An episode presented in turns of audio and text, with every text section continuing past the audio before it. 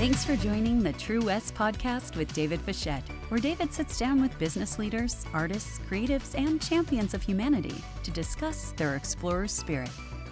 If your true north is your sense of purpose that drives you each day and that thing you'll be remembered for long after you're gone, we believe that your true west is your sense of adventure, your curiosity, and the thing that makes you turn your back to the sunrise and head into uncharted territories. You'll hear stories of tenacity and courage that live inside each of us to follow our own path into the future we desire. We hope that you will be inspired to follow your true west today.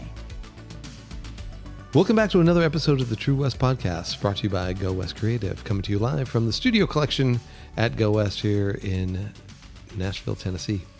Sitting in studio with me today is a longtime business partner, co collaborator, and dear friend and family member, I would say, Rick Borja.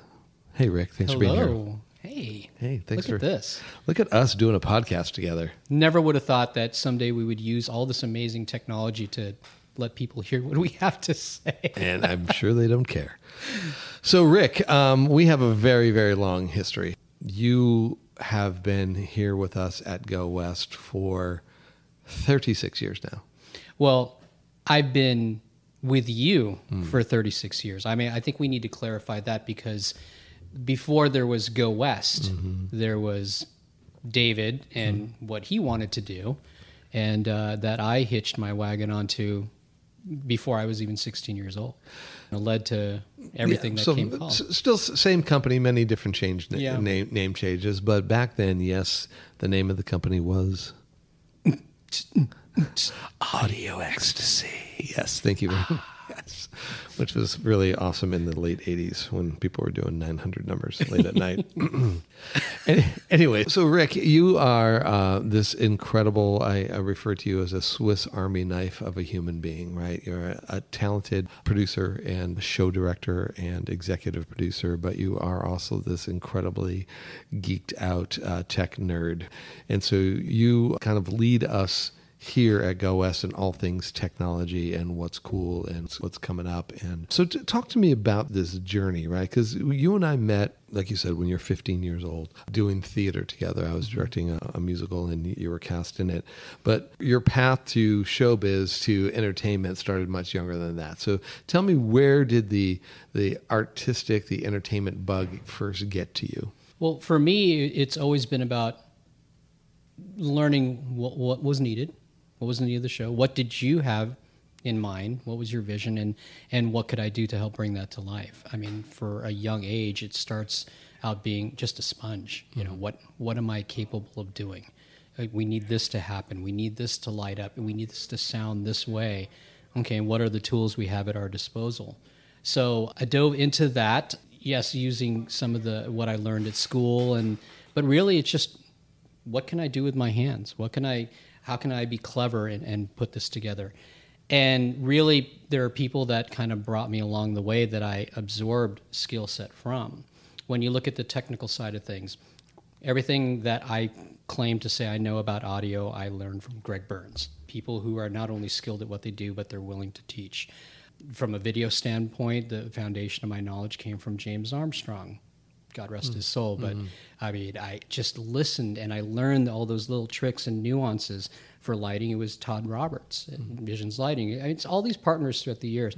Um, I learned how to coil cables from John Tripney, Trip from SIR. Wow, yeah, that's that's a name. Wow, You remember that? Well done. Okay, yeah. so Yeah. we were we were doing an event at Universal, and SIR back then was you know a major supporter of what we were doing, and he saw this 16 year old kid doing the arm over arm, Right. rolling up an audio cable, Right. and he pulled me aside. He's like, "Hey, don't do. Did anyone ever teach you how to wrap a cable?" I'm like, uh, "No." He's like, "You got to do the over under thing," and he took time to show me, and I picked it up. I'm like, oh, okay, I get this now, and I. I that became my thing. So for me, there's the technical side of, of Right. it. There's the hands-on side of it of, of making things happen, how to wrap VLON around a pole, how to hang drape, the proper way to tape down a cable.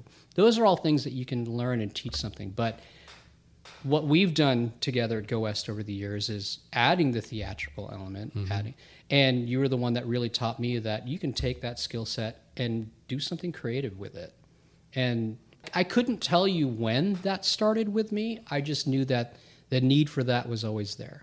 Your first exposure to theater or to performing, what age did that start? Because somewhere in the back of my brain, I I remember like a picture of you dressed as Elvis when you were like five years old or something like that. Is it? Am, am I remembering that correctly? Well, okay, so I come from uh, a Filipino family, which means that we're all singers. we'll all claim to be the best singers out there.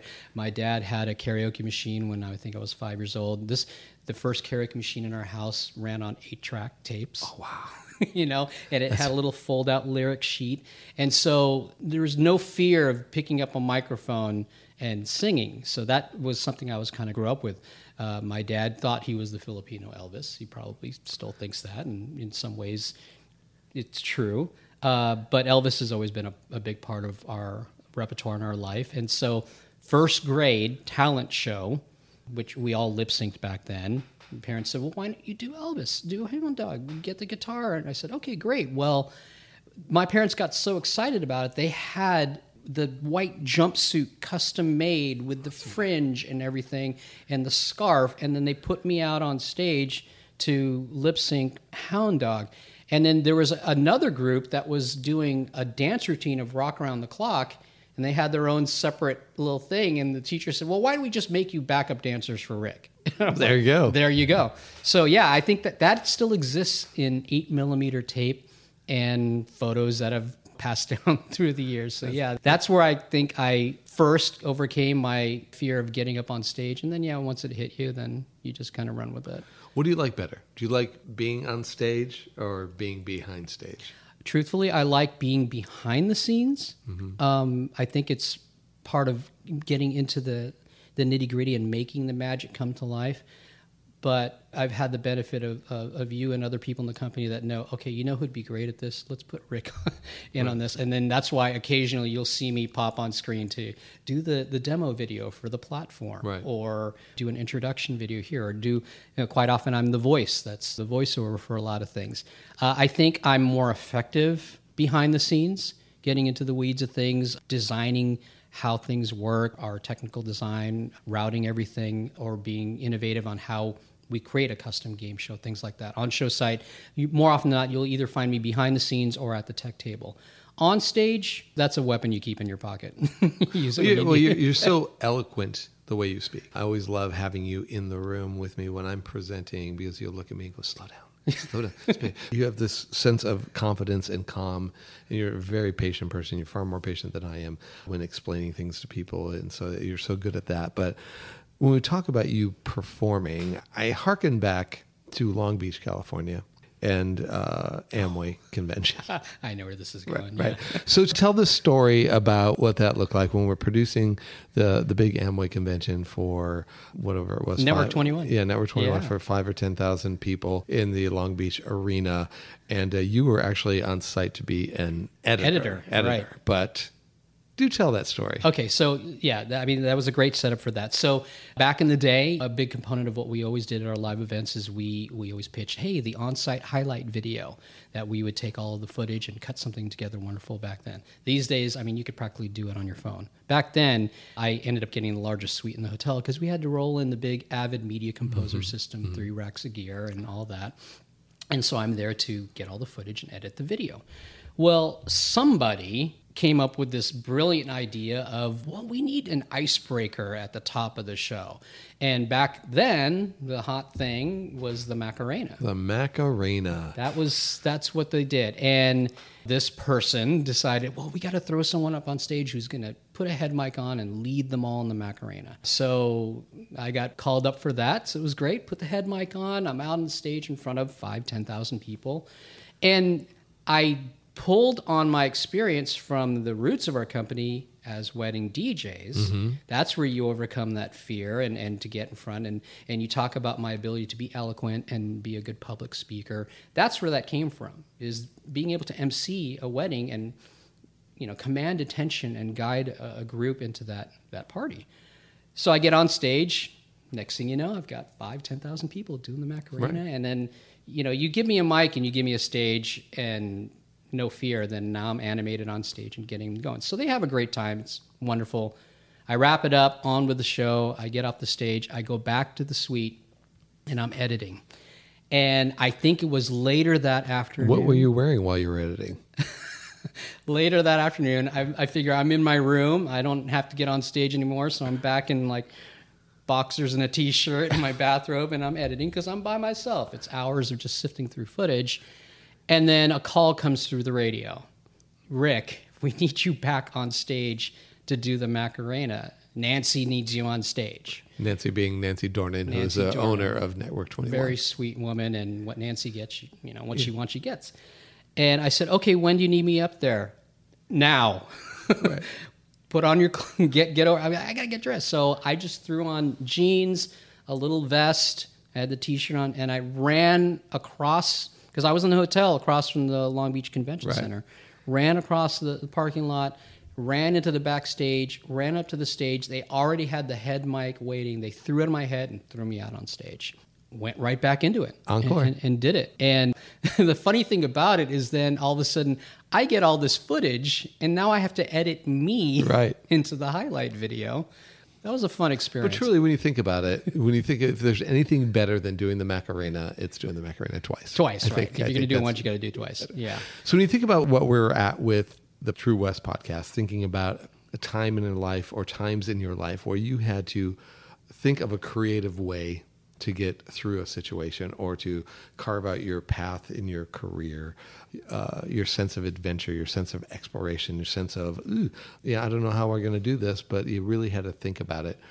Either in business or in your personal life, can you give us an example of a time where you felt like I hit a wall and I had to figure out a way, a creative way to, to get around that. Back in, I want to say it was 2005. Okay, we won three Spotlight Awards. Right? First one, you took that home. Mm-hmm. Right. 2004, Four.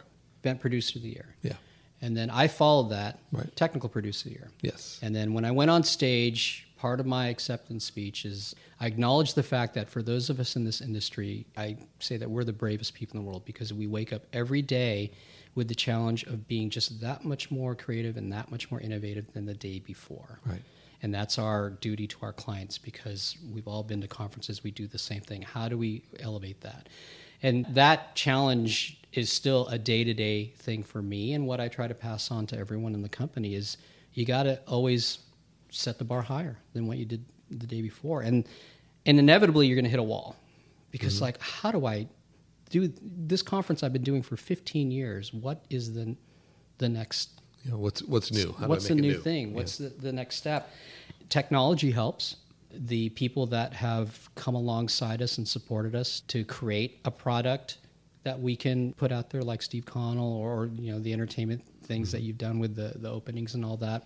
For me, the technology side of things, it's like I'll even use this the example of this table that we're sitting at. Mm-hmm. You know, we had to, uh, you know, we we were very fortunate to have a client fell in love with Go West and realized that we had this say, we want to do a podcast series. I said, great. We've got a studio. Come on in. Come to Nashville. And they flew in, and we originally designed, you know, I helped you design this to be a two person podcast. No, we Right. got to have four people. So we reinvent that. And then I'm scheduled to come in here, and I'm supposed to be here to produce this, and flights get canceled They do. and suddenly I can't be here. Well, we adapt and we overcome. I call you, say my clients are coming in. What are we gonna do? And you said, of course. What do you need me to do? Well, I need you to be the face. He said, well, I could do that all day long. So you give the tour, but thankfully, the technology that we had built into the studio allowed for me to still have a presence here and still be able to be here. Um, honestly, I think the thing that you always have to be mindful of is what are the tools you have in your pocket? Right. And though you use them every day for what they're intended for, is there another way, another iteration, another use mm-hmm. case for what you have to accomplish your goal? Right. And so, being that I'm a technology bent person, what's a new way to use an LED panel? What's another way to light this set? What's another texture we can put on here to give it a different perspective? What is another way that we can configure the stage to give more interaction, to give more power behind a presenter to help drive their message to their audience. It's got to be about looking at every angle and every capability. And that goes beyond technology, it goes beyond our normal skill set. It also applies to the people that we work alongside and we work with. Uh, you've been very instrumental with with that with me is helping me tap into potential that I didn't know I have. Mm. I've been the strongest voice over the years saying I'm not a creative guy. I'm not creative. You guys are creative people. I'm just this guy that if anybody has ever been on Facebook during the Super Bowl or the Academy Awards yeah. and watched your stream of comments, yeah. we know you're a creative guy. Yeah, and there's creativity, and there's a creativity in being clever. Mm-hmm and making use of what you have. I, you mentioned on Facebook, you probably just saw the other day that I, on a Friday night, I was looking, I'm like, honey, I, I want to build an outdoor kitchen and I have an idea. And so she loved the idea and outdoor kitchen, six, seven thousand dollars. And I said, no, I think I could do it for 500 bucks. I'm going to run to Home Depot real quick, real quick, real quick, buy some wood. The next day I'm cutting and sawing. And by Sunday, I had this fully built out. It was really just about having an idea and saying, I can make this happen. Right. And it's not going to be painful. It's not going to be expensive. And I'm grateful that I, am married to someone who doesn't always roll her eyes with my ideas. She's come to like say, okay, let's think about that. Yeah, she's seen you be successful enough times with your crazy ideas that you're yeah. actually able to bring them through. Yeah, yeah, yeah, But I think that's really it. You know, David, I think it, the idea is about changing your your view. Look at something from a different angle. If you've always used something a certain way, how do you change what that is capable of with a variety of things, tapping into the potential of people, helping them discover what their potential is. Mm-hmm. If we did that every day, then our capabilities, both as a company and as a, a as a society, are limitless. That's amazing. Let me ask you one last question okay. uh, before we go. You travel a lot. Yeah. You're on the road a lot. Obviously, we, we have lots of work all around the country, all around the world, and you're gone a lot. But you also have three beautiful young daughters how do you figure out your how do you use your creativity your curiosity your what ifs how do you figure out the way that you can still be the best dad you can be and be there? Because those kids love you and you're so wonderful with them but what does that balancing act look like for you? Uh, if you'd asked me this you know, uh, if I had a family 20 years ago mm. and I was trying to, to juggle this, it would have been a lot more difficult. Technology has given us the ability to pick up the phone and see my daughter's face mm. instantaneously and talk to her. So we live in a world now where it's not that far away. I remember 30, 40 years ago, you know, family living overseas in the Philippines, when we would call them, it was always late at night. Right. And you had to scream into the phone because that's the only way you could hear each other you know, 20 years later, my sister's living overseas and FaceTime is slowly becoming a thing. And suddenly we can chat and see each other real time. When my daughter was, my first daughter was born, my sister was on the iChat with us in the recovery room and we're seeing each other's kids. Right. Now, the other side of the world isn't on the other side of the world, it's just a button away. But the key thing is, it's easy to fill your calendar. It's easy to fill your time with calls and meetings. I mean, today was a perfect example of that but you have to commit to that. You have to commit to the time. It make it equally important. This call with this client is equally important as me connecting with my daughter and seeing how her day was. My kids started school this week. So I needed to find out how their day went, who's in their classes, how are their teachers, are they excited, did they make new friends? And you ask those questions. Don't ask, how was your day? Mm-hmm. Ask, specific. who did you meet today? Did anyone say anything funny to you? What did you wear? Did they like your new haircut? You got to have the conversation as if they were standing right in front of you. We fall too uh, quickly into the pattern of a generic question. Good. Uh, yeah. How's your day? Good. Well, what was good about it? And, and, generic. You ask yeah. a generic question, you're going to get a generic right, answer. Right. Ask specific questions. It's as if she's sitting right next to me. I mean, that I think that's the start of it. But I made a commitment you know, when I committed to being a husband and I committed to being a father, and that doesn't lapse no matter what is on my plate. I mean, that's first. Right. You got you got to do that first. That's awesome.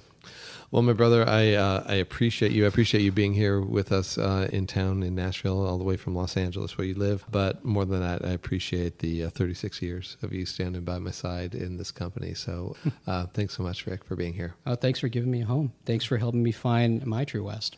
That's right. And thank you all for joining us here today for another episode of the True West podcast. Appreciate you stopping by, and uh, remember, stay curious.